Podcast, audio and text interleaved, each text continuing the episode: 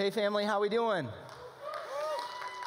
It is so good to see you this morning. I got to tell you, I look forward to our times of gathering every single week simply because every time we gather, God shows up and he does something that only he can get credit for. And as we continue to worship today, as we lean into the word of God together, I fully anticipate and expect him to do exactly that amongst us. So I'm so glad you're here. Those of you here in Rock Island, excited that you're here. Bettendorf family, love you guys. Those of you joining us online, so glad that you're here. And listen, if you're a guest with us today, we are pumped that you have chosen to join us. We know it's a big deal for you to come to the doors of the church. It takes a lot of courage to walk through the doors, and so we are honored that you would choose to worship with us today. My name's Justin. I'm one of the pastors on the team. Specifically, I get to serve as the campus pastor of our Bettendorf campus, and I'm just honored uh, to come and engage the Word of God together with you. Now, last weekend, we began a five week journey in which we've just been exploring the stories or the parables that Jesus communicated in an effort to kind of communicate important truth uh, that he wanted to get across. Now, I don't know about you, but I'm so excited that Jesus used stories because I love stories. Anybody love stories out there? Yeah, all right? Some people love stories. Now, here's the deal I love funny stories, I love the action packed stories, I even love the drama stories. I watched a chick flick with my wife this week, okay? And I just love stories, but I especially love stories that over the course of the story work out an important truth. Now, my wife and I, we have two kids, and one of the commitments that we made early on is that we wanted to share our love for story with our kids. So we made the decision to every night to read stories to our children. For example, last weekend, last Saturday morning, my son and my daughter and I went out on what we call a daddy date. And after going to the Children's Museum and seeing the Doc McStuffins exhibit, which you got to check out, right? We made our way across the parking lot to the Bettendorf Library where we picked up this bad boy, all right? This is a book by the name of Drat That Fat Cat all right? Drat That Fat Cat. And it's a cute little book. It's about a guy that uh, lives alone, that kind of likes his house clean and tidy and quiet. He has kind of this unique collection of cacti, all right? And so he's going about his business, and then one Saturday there was a ding dong at the door. And he proceeds to go to the door. He opens the door, and he finds an abandoned box, and in it is an, a, a homeless cat. All right, and before he can do anything or say anything, that cat pops out and prances his way into the home. And the guy just sits there and goes, Okay, I guess I'm going to give this a shot. All right, and it goes well for the first day or so. And then after that, this cat effectively, over the next few days, destroys his house. I mean, I'm not kidding. There's pictures in here of a cat wiping boogers on walls, all right? They're scratching up the refrigerator. He's eating the guy's mail. He's destroying his cacti collection. It even shows pictures of the cat that is, is pooped on the ground. Not necessarily doing anything, but it, the, the home is now disgusting, destroyed. It's smelly and it's loud. And so by the end of the week, this guy's had it. And he looks at that cat and he says, Get out. All right? And he kicks the cat out, not physically, but he kicks him out. And he says, Listen, he goes about his work, he cleans up his home. And after probably a few hours, I would say, his home is clean, it's tidy, and it's quiet. But in that moment, he begins to realize that he kind of misses that cat. And so over the next couple days, he searches for the cat and eventually he finds them and they have a reunion. Now, I'm not going to give you the rest of the story because you might want to go check this out, all right? But after reading this all week long to my son, clearly I've internalized some of it, right? All right, two nights ago, he stops me in the middle, about the part where the cat is destroying this home, and he says, Daddy, Daddy. And he got the important truth that I was hoping that he'd get when he said, We're never going to have a cat. We're a dog family, Daddy. And I said, My job here is done.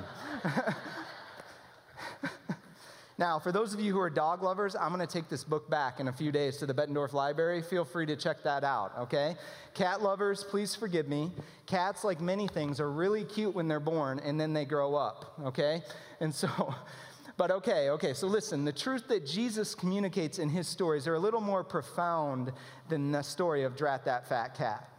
In fact, last weekend when we were together, when we began this series of exploring the parables of Jesus, we defined a parable as a simple story with a spiritual tr- truth.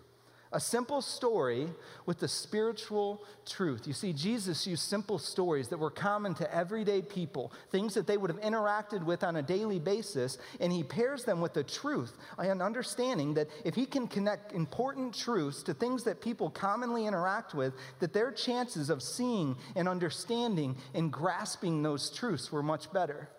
And what Jesus knew is that if his people, those who sought him out, could see and understand and grasp those truths, that it would change everything for them.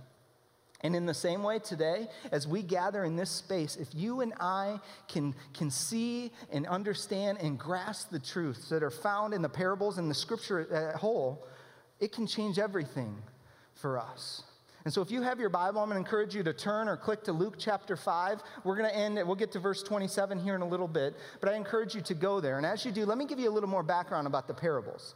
All right? About a third of Jesus' recorded teachings are found in the context of parables. And in fact, there's roughly 40 uh, parables found in the New Testament. And I say roughly because different theologians kind of break them out differently. For instance, what we're going to look at together this weekend is some theologians will say is one parable, and others will define that as two. And you'll see that in a little bit as we get to those parables. All right? And as we do engage, I want you to know that in your outline, uh, there are kind of the who, what, when, where, why. I've kind of broken those down. Those are some of the lenses that we can read parables through. We talked a little bit about that last week. All right? So I encourage you, if you missed last week's message, go check it out because this is just a five week journey. So we're going to have a chance to connect in, in a couple of the parables. But last week positioned us so that as we read God's word on our own, that we can seek to understand some of the truths that are coming out of those parables. So I encourage you, go check that out. And as well as in your outline, if I could have uh, put the entirety of Luke chapter 5 in your outline, if I could have fit it, I would have done that. Simply because Jesus, throughout Luke chapter 5, literally lives out the spiritual truths that he communicates in the last three verses of the chapter that we find in the parable.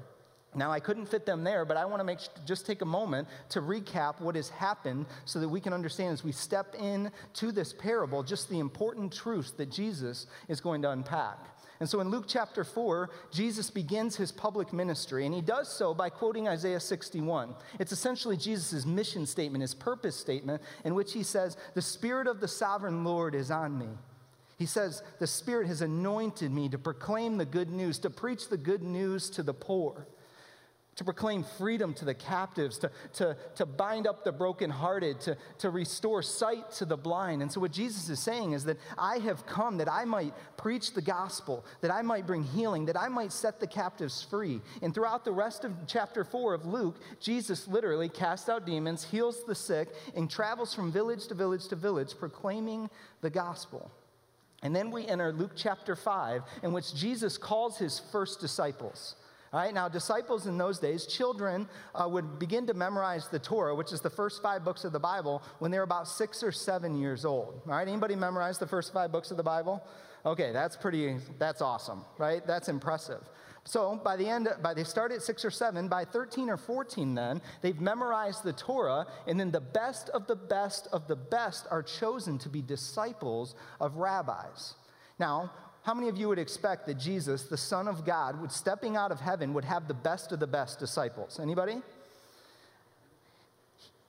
You'd think so, but he didn't. In fact, if you look at Luke chapter 5, Jesus has an interaction with three fishermen. Why are they fishermen? They're fishermen because they didn't make the cut earlier on. They weren't smart enough, learned enough, intelligent enough. They weren't good enough to be the disciples of the rabbis of the day. And in fact, when Jesus interacts with them, they had gone back to their old family business. But they weren't even good at that. If you look at that interaction, they couldn't even catch a fish for the day when Jesus interacted with them. But in a moment, Jesus tells them, Come, follow me, and I will make you fishers of men. These fishermen, these unlearned, didn't make the cut men, now were disciples of Jesus with a kingdom purpose. Jesus changes everything. Verse 12 comes along, and there's a moment where a man who the scripture says is covered in leprosy, a skin disease, comes and he throws himself at Jesus' feet. Now, to give you some context, somebody with leprosy would have been considered unclean. If they walked into a group of people like us today, they would have to raise their hands and say, unclean, unclean, just to give everyone notice so that they could part the way so that they wouldn't touch them or be around them. But this man comes and he throws himself at Jesus' feet and he says, Heal me, heal me. And do you know what Jesus did? It said he reached out and he touched the man. He touched the untouchable. He touched the leper. This man maybe hadn't been touched in years. And Jesus touches this man. It's very clear that Jesus, his way of life is a radical way of life. Then, after this story, the four men love their, uh, one of their friends so much who is crippled, they'll do whatever they can to get this crippled man at Jesus' feet, knowing that Jesus can heal them. So they are so desperate to get him there that they climb up on the roof of a home, they dig through the roof, and they drop the man at Jesus' feet. Now, what's important to understand is the Jewish ideology at the time was that somebody was crippled for one of two reasons either their parents had sinned or they had sinned. And so in the Jewish culture, they said, let them be that way because clearly this is their punishment. But Jesus, in this moment, not only heals this man, but then he goes on to proclaim boldly that he has authority on earth to forgive sins. Wow. And as radical and as amazing as those things are, what Jesus does next in verse 27 is even more radical. Check this out. This is what it says, verse 27. It says, After this, Jesus went out and saw a tax collector by the name of Levi sitting at his tax booth. Now, let me pause there just for a minute because it's really important that we understand what a tax collector is, okay? We're in the middle of tax season, right? Whether you use an H&R Block or TurboTax or an accountant or whether you're awesome and you do your own, okay? We get a little bit about taxes. But the reality is in Jesus' day, tax collectors were the hated of the hated. They were despised. They were lower than dogs. You see, these were men that would go and they would pay the Roman government to collect taxes. Then they would go back to their context and they would not only charge the taxes of the Jews, but they would throw on additional costs, sometimes multiplying the amount that the Jews had to pay them. So they were considered traitors. They were stealing from their own people. I mean, these were bad people. The Jews wouldn't even associate with them. In fact, if they saw them in public, they would walk by and not even make eye contact. And so, what the appropriate thing for Jesus, a rabbi, to do in that moment would have been to simply walk by and ignore this tax collector. But not only does Jesus not do that, he stops at the table, and look what he does at the end of verse 27. Jesus says to him, Follow me. And Levi, who became Matthew, who wrote the first gospel in the New Testament, Levi got up and left everything and followed him.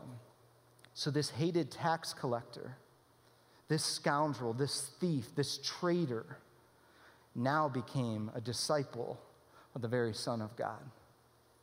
It's mind boggling. It's more radical than anything we see. The Pharisees were blown away. The Jewish people were blown away. Not only that Jesus would call this man, but then look what Jesus does. It says, Then Levi, Matthew, held a great banquet. Remember, he's incredibly wealthy because he's been stealing money from these Jews. Right, he held a, held a banquet, a large banquet, probably had prime rib and buffalo wings, because that's what I think of with a banquet, right? And so he says he held this big banquet at his house, and a large crowd of tax collectors and others were eating with them.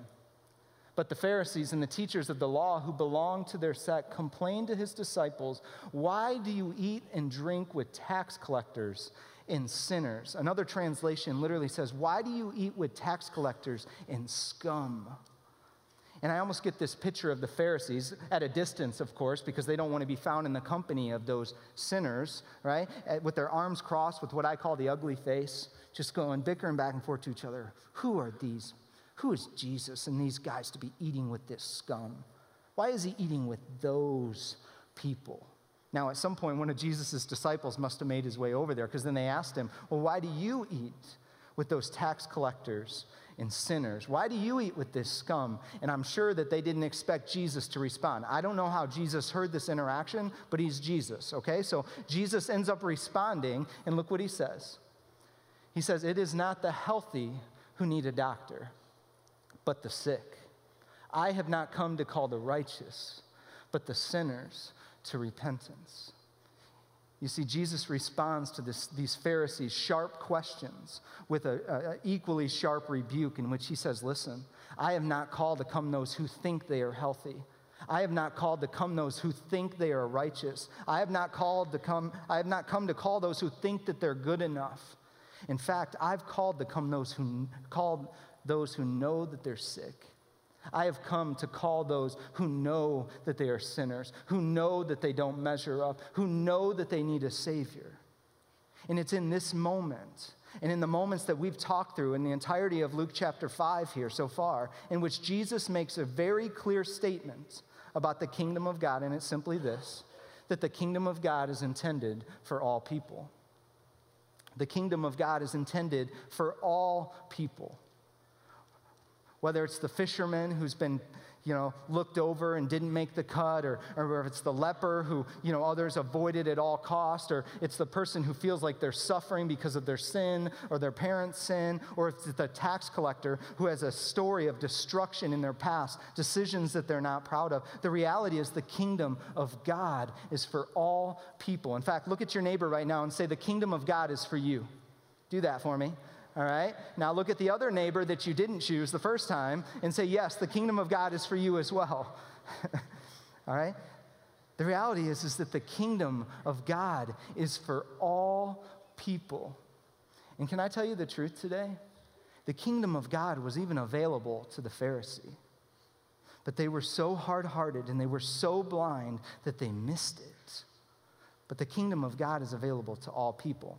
Now, I love how the Pharisees respond to this, and it's not in your outline, but you can check it out later as you read Luke chapter 5. But the Pharisees, I think, are just speechless, all right? One of the rare moments in Scripture where they didn't have much to say, right? So I picture them like catching on their words and they go, uh, uh, why don't your disciples fast, right? Going back to a religious question. You see, the Pharisees, they fasted twice a week, Mondays and Thursdays, even though the law said they only had to fast once a year. I mean, they wanted to make sure that they were righteous upon righteous, that they checked the boxes. And so they asked Jesus, why don't your disciples fast?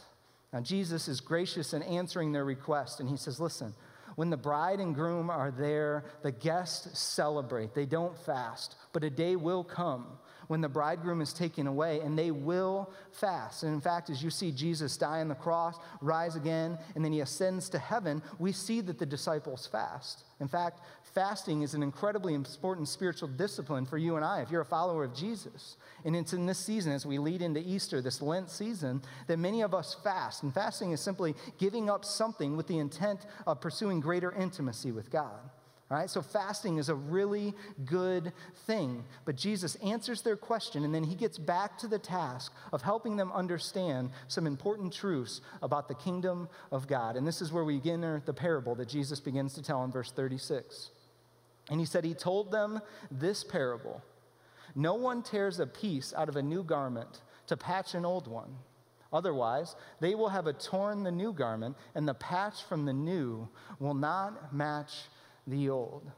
You see, the illustration of a patched garment would be, uh, would be something that was well known in those days. Patched garments were a normal thing because the culture around Jesus is there were a number of people who were poor right? And so they would put patches on old garments in effort to extend the life of those garments. And so I, I just picture Jesus, maybe he did, maybe he didn't, but having a new garment, a new shirt in one hand, and an old shirt in the other. And for him to say, no one takes and cuts up this new shirt to put a patch on this old one for a couple of reasons. One, the patch won't match the old shirt, right? And also, when you begin to wash that old shirt and that new patch begins to shrink, by the way, that's what happens to your clothes when you get new clothes and you wash them. You don't magically gain weight, your clothes are just shrinking, all right? And so, what he's saying is when you wash that garment, that patch is going to shrink and it's going to tear away. But not only that, like, why would you t- cut up a brand new garment? Now, what Jesus was communicating to them is that as equally crazy as it sounds that you would cut up a new garment is the same as it's equally as nuts to think that Jesus came simply to patch up the old Judaism, the religious systems that they came to that they were following. In fact, another way to say that is that the kingdom of God isn't about addition or subtraction, but rather transformation.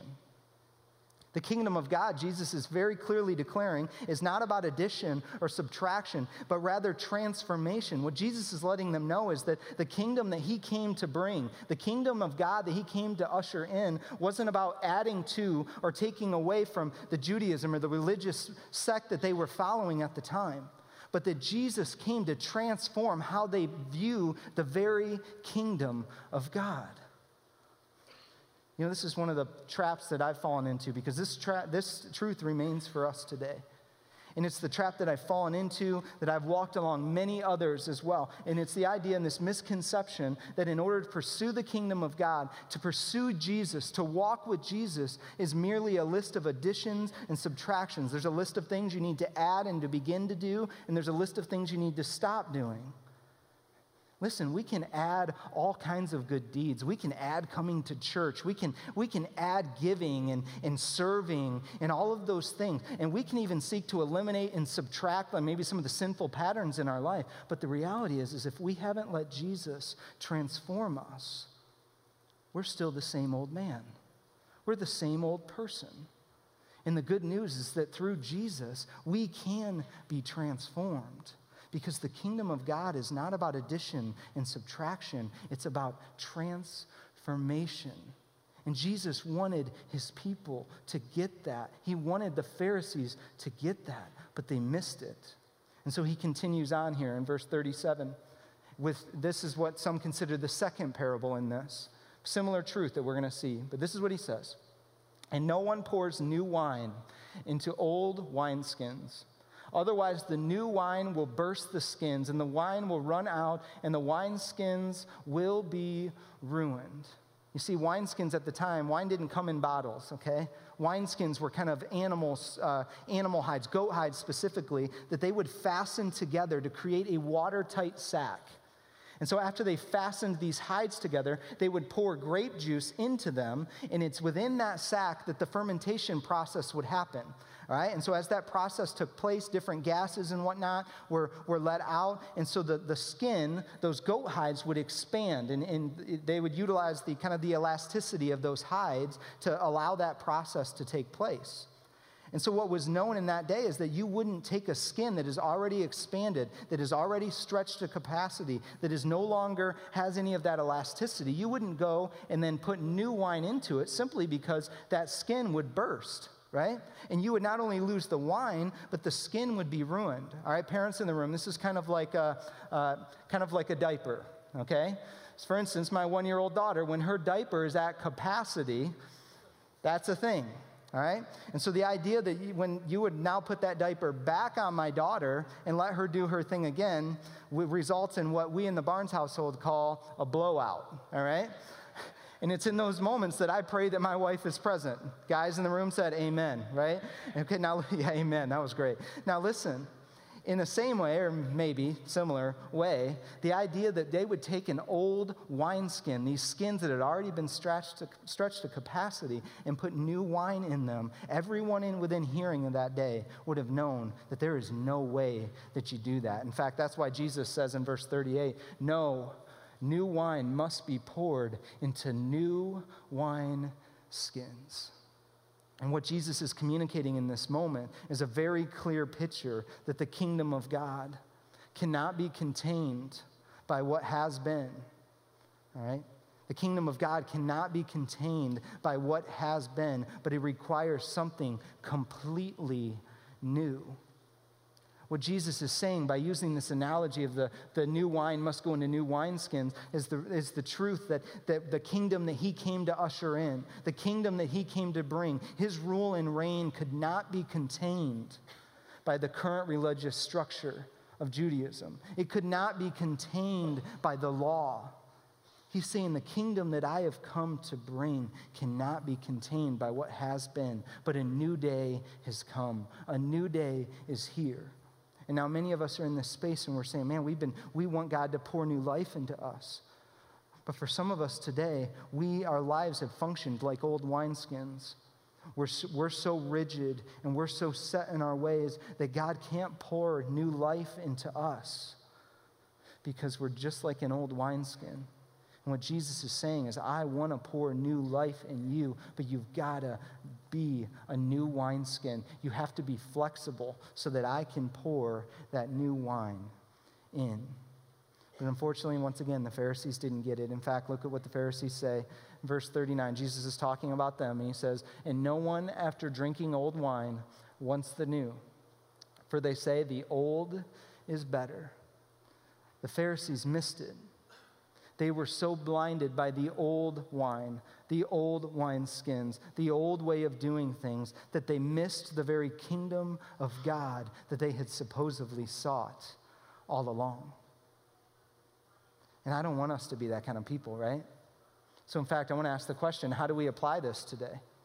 The how question how do we apply this parable? You're going to see in your outline there that I have a number of blank lines that are present. And my ask of you is simply to find time, maybe in the coming hours, maybe in the coming days, where you can just simply stop and find a quiet space to go, How do I apply this today? God, what are you trying to show me today? Perhaps you're in this place today, and in many ways, you feel like the fisherman. You feel like you don't make the cut, that, that you've been passed over. Or maybe you feel like the leper where you just feel so dirty. You feel like others don't want to be around you. You feel like you're too dirty for God. Or maybe you're in a place today where you feel like the crippled man who's suffering because of his sin or the sin of somebody else. Or maybe you're in a place today where you feel like the, the tax collector, where you're saying, because of what I've done, because of the people I've hurt, because of the decisions I've made, because of the lies I've told, because of the, the, the, the mess behind me.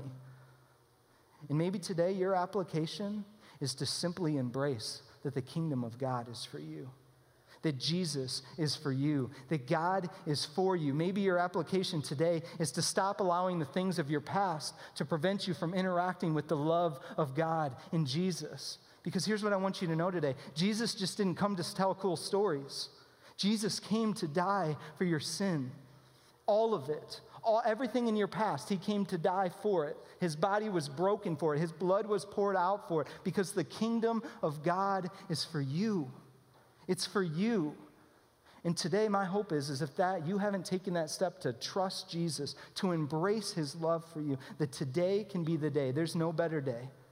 In fact, if you're in that place today, on the back of your teaching outline are three steps and a sample prayer where you today can step from death into life through giving your facing your faith and your trust in Jesus. Now, if you do that today on your connection card, there's a box that said, I prayed to receive Jesus. Please check that. And when we receive this weekend's tithes and offerings, drop that in simply because we want to celebrate with you and then we want to walk alongside you. And so maybe today that's your application. Or maybe for some of us in the room, we knowingly or unknowingly have found ourselves like the Pharisees standing at a distance with our arms crossed, saying, How do those people think they can interact with the love of God? And maybe today you need to embrace the reality that the kingdom of God is for all people. Regardless of economic status, the color of their skin, their education level, their legal status, it doesn't matter. The kingdom of God is for all people. And maybe today that is your application point. Or maybe you're in a space today where you're saying, if you're honest, that you have maybe certain areas of your life, you've simply patched them up. You've sought to put patches on them, and you haven't really given them to Jesus to transform. And today is the day that you do that. Maybe your marriage is on the rocks and you've been, you've been having challenges for a while and you've sought to add things like a date night, or maybe you started going to counseling, and those things are great, but maybe today is a day in which you say, Jesus, I'm handing this to you. Would you transform it? Would you transform my heart towards my spouse? Give me the ability to see them as you see them so that when he transforms and then you begin to do some of the stuff you're already doing that you're positioned to walk into healing in your marriage. God wants to pour new life in your marriage. Maybe you're in a space today where you're not married but you want to be married and you've been seeking out people to date and, and you're going okay how can i find people that are godly? I'll go to church and find them right? And maybe you've been going you've been trying to add new things and do new things or avoid certain people but maybe today the step for you is to say jesus would you transform me Rather than finding my value and my identity and who I'm dating or where they're at, maybe today you say, Jesus, I want you to define who I am. I want a love for you to consume me so that when that person maybe comes into my life, that they simply are there to help me chase more fervently after you. My identity and my joy and my contentment isn't found in them. Jesus, it's in you. Or maybe you're a parent today and you're saying, I just want to love my kids. I, I want to pour into them. I want to equip them so that they can live out and experience and live into all that God's wired them for. And maybe you've been reading books with them, you've been taking them to classes, they're part of all kinds of sporting teams. But maybe today your step is to say, Jesus, I want you to transform this area of my life. I want to pursue you and experience you as my good, good Father. I want to experience your love for me, how you teach me, how you correct me, how you train me, so then I in turn can turn around and go and love and encourage and teach my kids that way. Or maybe it's your physical health. This is one that's a big deal for me, okay? Your physical health. I've told you, I've stood on this stage and told you I was built for stability in high winds, okay? That's my way of laughing about all that, right? In fact, I just recently agreed, uh, the guy was retiring, and, and I told him jokingly, I'm like, ah, well, if you want to run a triathlon, I'll run it with you. Bad move, all right? So now I'm learning to swim as well, and I realized I'm more of a pontoon than I am a speedboat, all right? And so, anyways, listen. So I've added these things. That's on June 17th if you want some comic theater, all right? It'll be there. But listen, rather than me trying to patch up and add things, there's been a moment in my life where I had to go, God, my body is a temple of yours.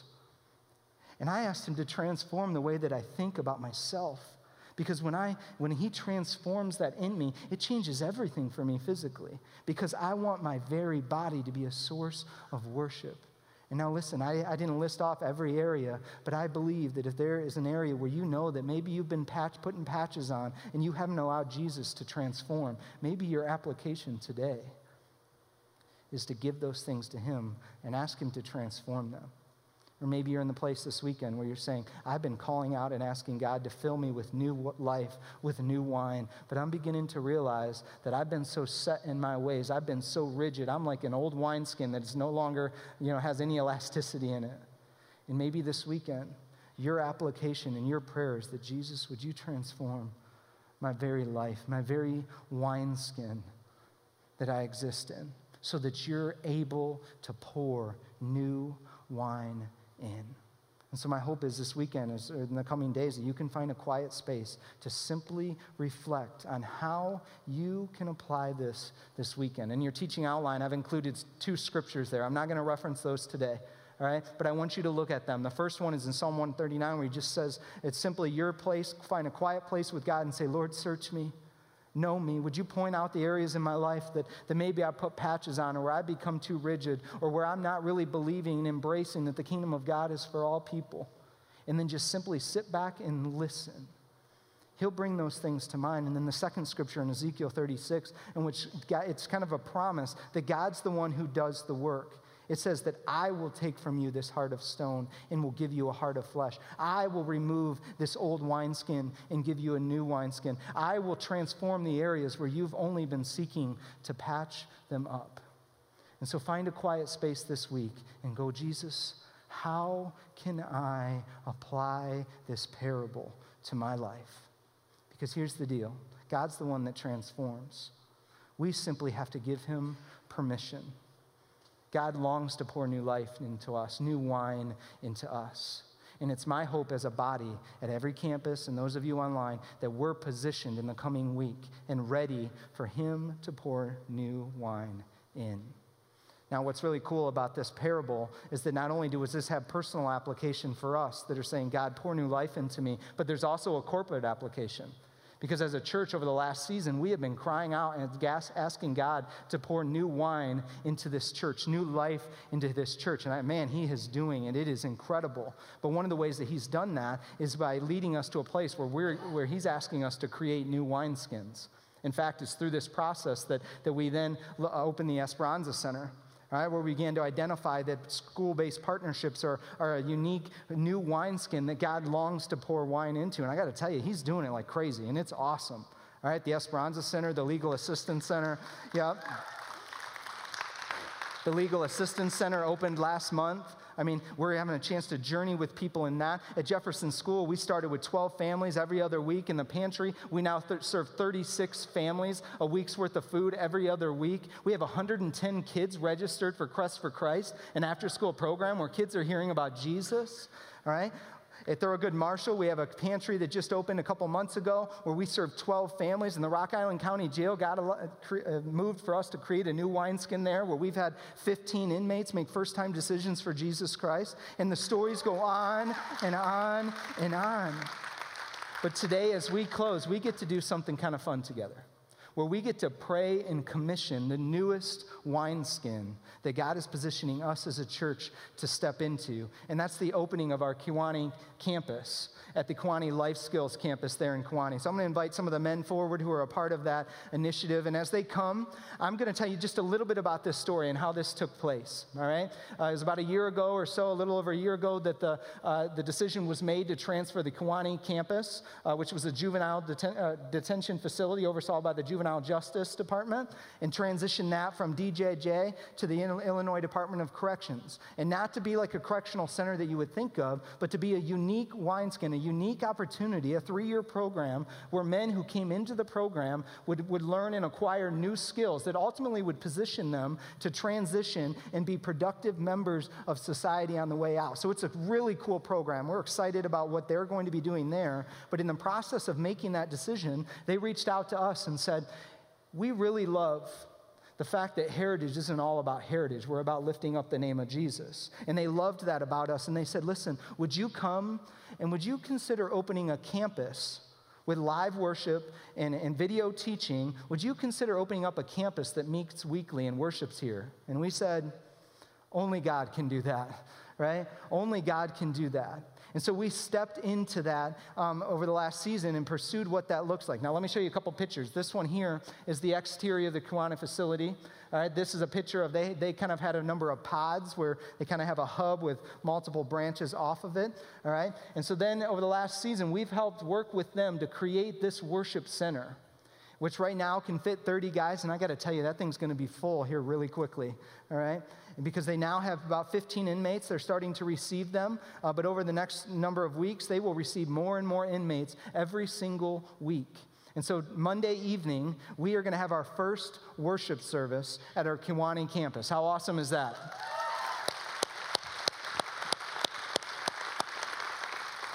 And so, as we close together today, this is a, a group of men who are a part of the team. Uh, last night, we had about another 15 guys up here. There's about 20 or so, 25 that are a part of that. Men, and you may be in a place where God stirs in your heart to be a part of what He's doing in and through this new wineskin. And I encourage you uh, at our Go Be Love tables at each of our campuses, you can sign up to be a part of this. And I'd encourage you to do that. Uh, Reverend Steve Abel is going to be leading the charge over there. Um, and so, we're excited about him leading the way. And I got to tell you, God's going to pour new wine into this. And what I love is what we talked about today is that the kingdom of God isn't just about addition and subtraction. Listen, these guys in this program is going to be great. They're going to acquire new skills, they're going to learn new things. But God is positioning heritage to be a vehicle whereby they not only add things to their life or maybe are able to eliminate certain patterns, but which they can be transformed with the gospel because the kingdom of God is for all people, and it's for each and every one of those men and those staff members at the Kewanee facility. And so I'm going to ask you to do me a favor. I want you to stand right where you're at. And as we close together today, we are going to pray a prayer of commissioning over this team and those that they represent, but also a prayer for us. And so throughout Scripture, there's moments where missionaries are sent out or leaders are sent out, and the, the people would lay hands on them as an act of commissioning them and praying for them and praying blessing over them. So as we close, I'm going to actually ask you to extend your hand out. Here in Rock Island, Bettendorf, get in on this. Just go ahead and extend your hand out right toward the screen. And let's take a moment to pray for them. So will you reach your hand out with me? Lord, you are good. Your kingdom is for all people regardless of our background, regardless of where we've been, regardless of our education level, God, whatever it is, Jesus, your kingdom is for all people, and it's about transformation. And it can't be contained by what has been. God, it requires something new. And so, Lord, I thank you for positioning heritage in a relationship with, with the Kewanee facility, God to open a campus, a new wineskin. God, and our prayer is simple that you would pour new wine into this wineskin. Not so that Heritage gets the credit, God. It's not about us. This is about you, Jesus. And so, Lord, I pray right now for every single one of these men, those who are here on stage, those who are a part of the team who are at other services, God, I ask that you would anoint them in a special way. God, grant them wisdom on how they can both love and serve the inmates and the staff there, God. I pray that it would be abundantly clear as people interact with them that you are in them. So, God, I pray for great platforms and relationships to be built. And I pray, Jesus, that you would do something in that space that only you can get credit for. The reality is, we're not bringing you, Jesus, into the Kewanee facility. You're already present. And we just get the opportunity to join you in that. So, God, I pray blessings over these men. God, I pray for men that you're stirring in their hearts right now to be a part of this. I pray that they would take the bold step, that they would make that move and join this team. God, I pray for Steve as he leads the charge here, God. Thank you for the anointing and gifting on that man. And I pray today, God, that you'd give him wisdom, grant him favor. And God, may you use him in a way that is disproportionate to who he is so that you get the glory. And Lord, I pray for all of us today. As we've read Luke 5, as we've seen Jesus, how you lived and how you, in a radical way, that you brought about your kingdom, as we've wrestled with the application for us today, Holy Spirit, I pray simply that you would give us clear application. Show us the areas where maybe we have been uh, failing to embrace that the kingdom is for us, feeling like we're too far gone. God, make that clear today. Or Lord, if there's areas in our life where we've been pat- putting patches on, rather than letting you transform. Would you show us that today? And God, if our wineskin is, is old and it's rigid, and would you show us today?